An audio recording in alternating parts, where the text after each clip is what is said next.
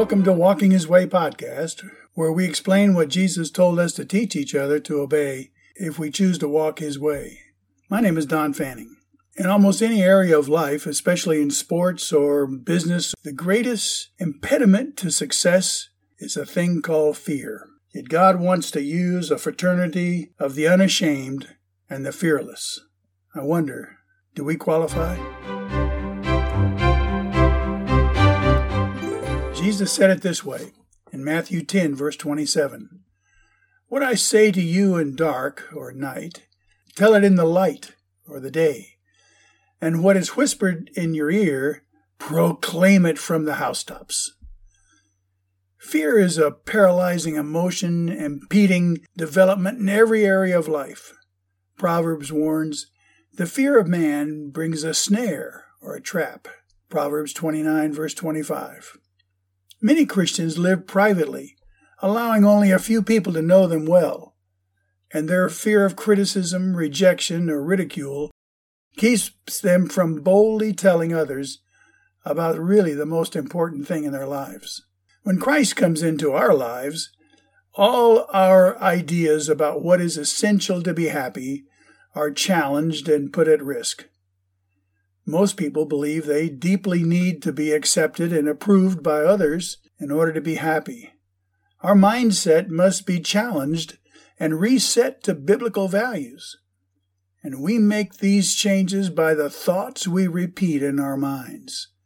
We do it to ourselves.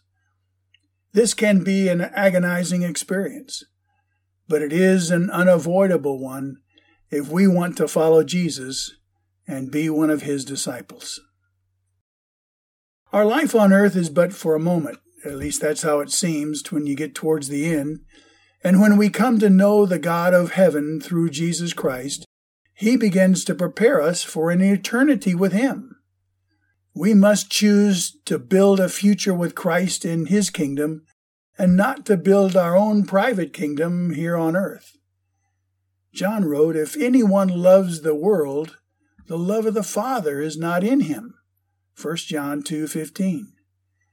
Our fears are dispelled when we know we are defended and exonerated by God. He has redeemed us and made us totally acceptable before him.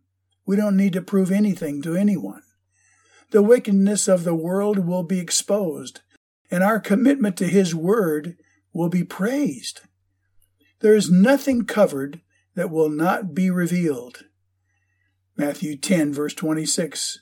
Then Jesus said, Will both bring to light the things hidden in the darkness and disclose the motives of men's hearts. And then each man's praise will come to him from God. 1 Corinthians 4, verse 5. If we believe this and value his praise more than our lives, we will have an increasing motivation for serving the Lord and fearlessly confronting our world with His truth. We must openly and unashamedly tell to everyone we can about what God has taught us privately. That is what I say to you in the dark, tell in the light. This is contrary to contemporary views of political correctness that tell us to avoid controversy at all cost for fear of, of offending someone.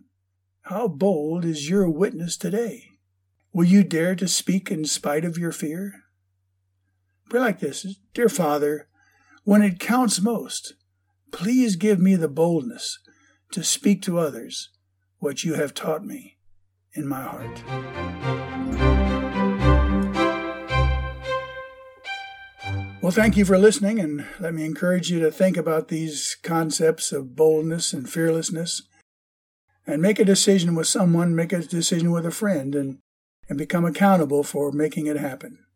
If you'd like more of my materials, check out my website at www.donfanning.com. You can ask a question there and leave a comment. But until next time, may God bless you as together we learn to walk His way.